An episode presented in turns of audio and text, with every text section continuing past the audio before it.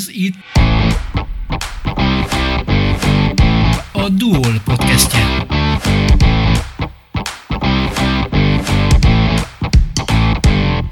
Menyhárt Bendegúzzal beszélgetünk, aki történelmet írt az ifjúsági hőlégballon világbajnokságon. Kajászói Egyesület Székesfehérvári pilótájának személyében most először képviselte magát Magyarország az ifjúsági világversenyen. Bendegúza csapatával nem csak, hogy részt vett a világbajnokságon, de különösen jól is szerepeltek, hiszen versenyszámot nyertek az igen erős és tapasztalt mezőnyben. Bendegúza egyébként a versenyigazgatótól is elismerést kapott, hiszen a megnyert számon kívül számos versenyfeladatot szép eredménnyel teljesített, emellett pedig a világbajnokság zsűri tagjaitól is elismerést kapott, hiszen nem mindennapi, hogy egy fiatal versenyző első nemzetközi versenye a világbajnokság. A 21 éves Bendegúz esetében azonban ez így történt, mint mondja jelenleg ő az egyetlen junior magyar hőlégballonpilóta, de hogy hogyan is jutott el idáig, mikor repült először, és milyen feladatokat kellett teljesíteni a világbajnokságon, hogy élte meg ezt emberileg és szakmailag, többek között erről is kérdezem meg Menyhárt Bendegúzt, azt a székesfehérvári pilótát, aki versenyszámot nyert az ifjúsági hőlégballon világbajnokságon. Hogy jött a te életedbe a hőlégballonozás? Hát igazából az én életemben úgy jött be, hogy két éves voltam, mikor a szüleim levittek a hőlégbalonokat megnézni. Ez úgy nézett ki, hogy volt ez a Fehérvári, vagy hát Agárdi hőlégballon karnevál, és a házunktól egy 300 méterre szálltak föl, és ahogy említettem, anyukám még mondták, hogy jó, nézzük meg, biztos szépek lesznek. Hát de engem nagyon megfogott ez a hőlékbalonozás már akkor, mert szép, nagy lufik, jó színesek, jó hangosak, és annyira megtetszett, hogy onnantól kezdve mindenhol a balonokat rajzoltam, mindenhol a hőlékbalonokat kerestem, és minden ilyen rendezvényre a szüleim elvittek engem, és így szépen lassan megismerkedtem ezzel a balonos társadalommal, és ahogy befogadtak, így el tudtam jutni különböző rendezvényekre velük, mm, aztán repülhettem is utasként, aztán ezután olyan 2014-ben csatlakoztam a Unique Ballon Sportklubhoz, ahol pedig a pilóta képzésem kezdődött a klub jó voltámmal. Hogy néz ki egy ilyen pilóta képzés? Hát az első része úgy néz ki, hogy van elméleti oktatás. Az elméleti oktatáson kilenc tantárgyat kell elsajátítanunk, ilyen például az emberi emberi teljesítőképesség, meteorológia, repülés végrehajtás és tervezés, aztán kommunikáció, navigáció és hasonló tárgyaink vannak. Ezekből hatóságvizsgát kell tennünk, majd ezután van a gyakorlati képzés. A gyakorlati képzés az úgy néz ki, hogy minimum 16 órát kell repülnünk, és itt is vannak különböző feladatok, amiket teljesítenünk kell. Oktatópilóta mm, repül velünk, és meg van adva, hogy azon a repülésen milyen feladatokat kell teljesítenünk. A vizsgák vagy a megadott óra számrepülése után már egyből repülhetsz egyedül, vagy továbbra is szükség van arra, hogy melletted legyen egy képzettebb pilóta? Hát van egy ellenőrző repülés, és ezután lehet sőt kell is egy-egy edőreplést teljesíteni. Itt is ugyanúgy van oktatópilóta, viszont ő vagy a földön, vagy esetleg egy másik balomban van, és ad instrukciókat, hogy miket teljesítsek, mondjuk menjek fel 500 méterre, ott maradjak x ideig, szóval ott is van egy ilyen kontroll, majd ezután van a, a vizsga, ahol ha megszerezte az adott pilóta a szakszolgálati engedélyét, akkor utána ő repülhet egyedül. Talán sokak számára furcsa lehet az, hogy versenyeznek is a hőlékbalonpilóták. Hogy néz ki egy ilyen verseny, és te mikor versenyeztél először?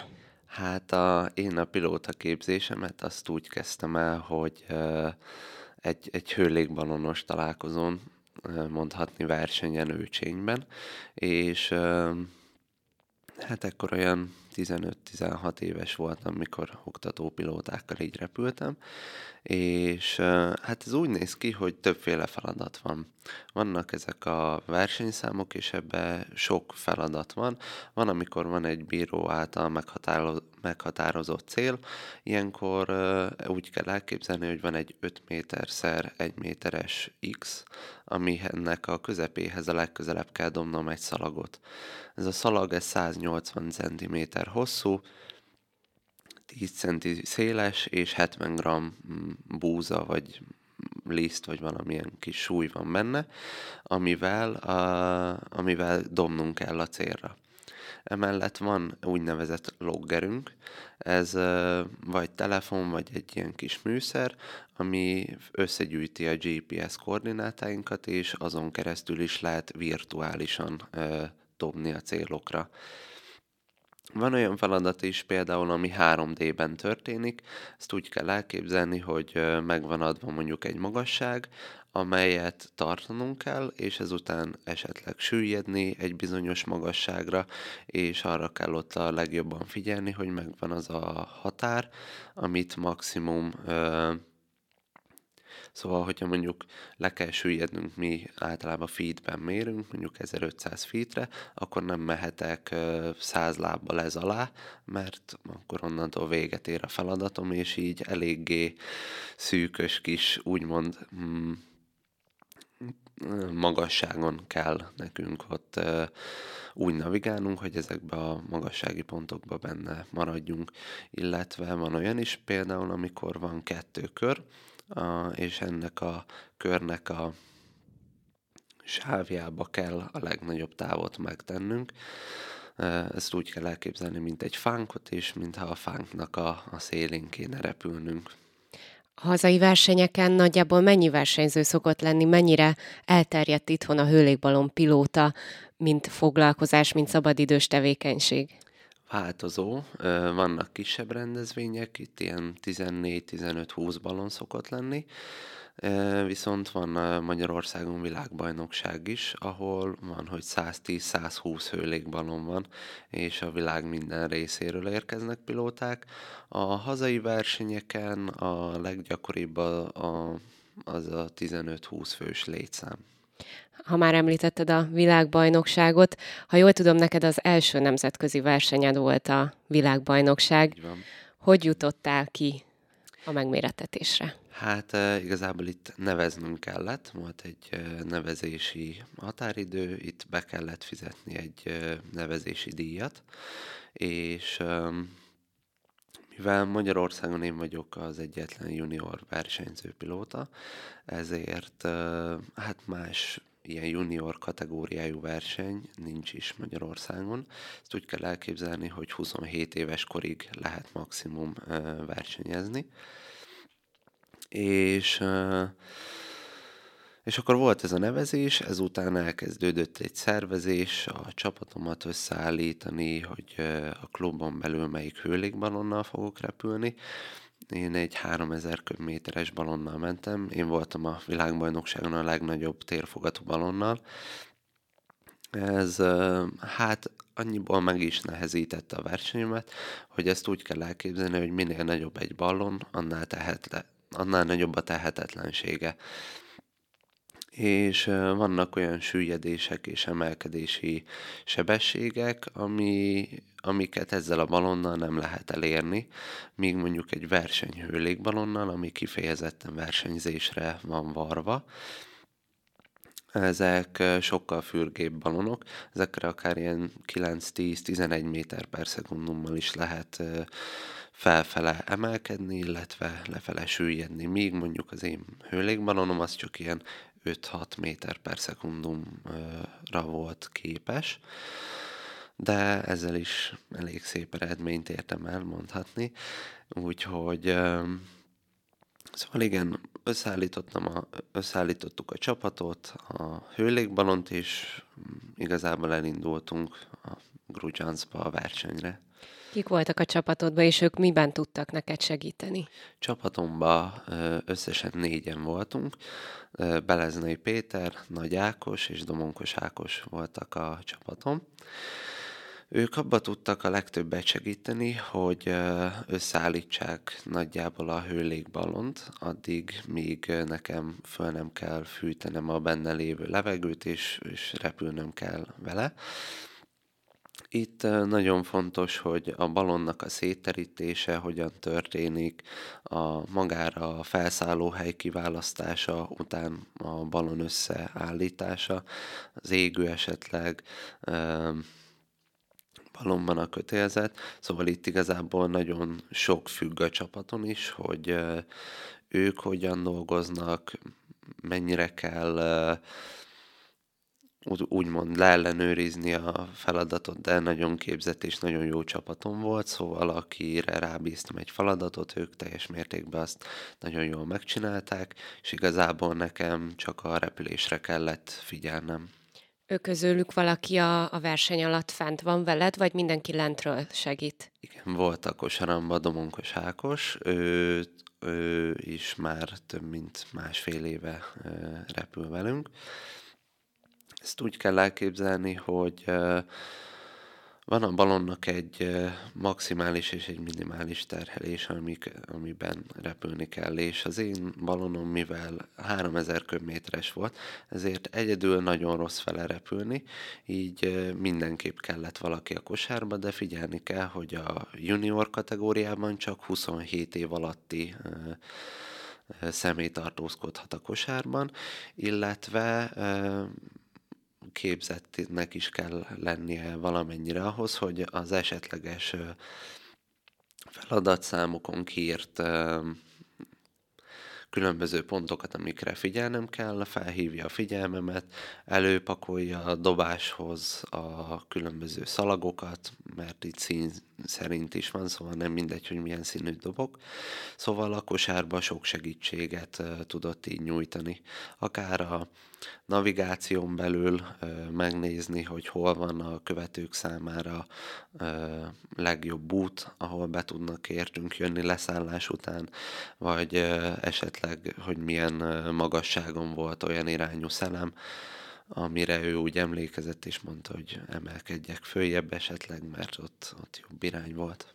Picit visszatérve a hőlékbalon kiválasztásához, miért mégis azt, ezt a nagyobb legnagyobb köbméterű balont választottad, hogyha tudtad, hogy ez lassabb? Azért, mert jelenleg a klubunknak még nincsen versenybalonja, és nekem sincsen sajnos. Én mindenképp szeretnék egy ilyen balon. Hát ezek eléggé drága eszközök. Most nagyjából egy versenybalonnak az ára ilyen 20 millió forint körül mozog, szóval mivel nem tudtam venni, illetve nem találtam jelenleg még szponzort ahhoz, hogy esetleg vegyek egy hőlégbalont, így a klub segítségével klubos hőlégbalont használtam, és nekünk a legkisebb balonunk az most ez a 3000 köbméteres balon, akit egyébként Sunny-nak hívnak. Említetted már a versenyeknek a felépítését, különböző versenyszámokat. Ezek ugyanígy vannak meg a világbajnokságon is, vagy ott van valami eltérés? Igen, a világbajnokságon is így vannak. Ott általában több feladatot szoktunk kapni egy repülés alatt, mint mondjuk egy kisebb méretű versenyen, szóval nem világbajnokságon.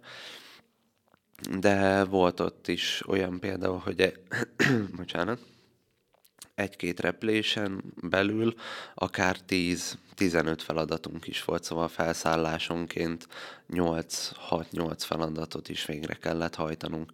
És itt az is meg van határozva, hogy nem mehetek akármilyen sorrendben a feladatokon, hanem egymás után kell esetleg azokba a koordinátákra repülnöm, amelyeket meghatározott a versenyigazgatóság vagy bíróság. Melyik volt az a versenyszám, amiben te ö, teljesítettél a legjobban? Ez egy bíró által meghatározott cél volt. A felszállás után volt egy úgynevezett Gordon Bennett Memorial feladat. Ez úgy néz ki, hogy volt egy kirakott cél, és a célon belül voltak értékelési zónák, erre kellett először dobnom, itt hatodik helyezést értem el, majd ezután volt egy úgynevezett JDG, ez amikor van egy cél, amit említettem, hogy ez az X, és ahhoz közelebb kell a leg, vagy ahhoz kell a legközelebb dobni, és itt az én dobásom volt a, a nyerő dobás, itt az enyém érte el a legtöbb pontszámot, szóval a legközelebb volt a célkereszt közepéhez mérten. Hány versenyzővel küzdöttél meg ezen a világbajnokságon? Összesen 45-en voltunk a világ minden tájáról. A, hát mondhatni a világ legjobb pilótáival összezárva, úgyhogy nagyon izgalmas és nagyon szép verseny volt. Ki tudsz emelni nyilván a, a versenyszám ö, ban aratott győzelmeden kívül olyan ö, különleges élményt, emléket, ami, amit biztos, hogy magaddal viszel, akár szakmailag, akár emberileg? Hát nagyon sok tapasztalatot szereztem ott. Voltak, amikor, voltak olyan helyzetek, amikor úgy gondolkodtam feladaton, hogy hú, hogyan is kéne, és, és igazából hát az, az elég nehéz volt ott, hogy éppen most változott a szélirány, hogy akkor mit is csináljak, hogy tovább repüljek erre a feladatra, vagy inkább azt a feladatszámot úgymond majdnem, hogy csak kihagyom, és tovább repülök egy olyan feladatra, amelyel valószínűleg jobb pontot érhetek el. Voltak ilyenek is, de volt olyan is, ahol nagyon érdekes volt, mert így pár centire repültünk a balonoktól, és, és ott azért nagyon kellett figyelni, hogy ki van fölöttem, ki van alattam, ki repül alattam, mellettem. Volt olyan, hogy szinte így beszélgetni tudtunk a kosárból, és fönn voltunk 1500 méter magasan. Úgyhogy hát sok, sok tapasztalatot szereztem mind repülés, mind a feladatok és versenyszámok végrehajtása során. Hogyan tovább? Hát most nem sokára lesz a Magyar Nemzeti, ez őcsénybe lesz megrendezve, október 5-től 8-ig. Ez a következő verseny, ahova megyek, illetve majd szeretnék a világbajnokságon is részt venni, ami jövőre lesz, ha jól emlékszem, szeptemberben, Szegeden. Ugye téli időszak nem a legalkalmasabb, ha jól sejtem a, a repülésre. Ilyenkor hogyan ö, tartott fenn a, a felkészültségedet, vagy hogyan edzed magad? Télen is szoktunk repülni, mi főleg utas repüléssel foglalkozunk, és hát ahogy említettem is, a balonnak a terhelése az attól függ, hogy hogy hány személy tartózkodik benne, illetve hogy milyenek az időjárási körülmények. Igazából télen is lehet repülni, és gyönyörű szép tud lenni a táj, mikor tiszta, havas minden, bár ez mostanában ugye ritkán fordul elő. Ilyenkor is szoktam magamnak különböző feladatokat megadni, kisebb feladatokat, például kijelölök magamnak egy célt, és akkor megpróbálok oda repülni. Nincs célkereszt, de a repülésemből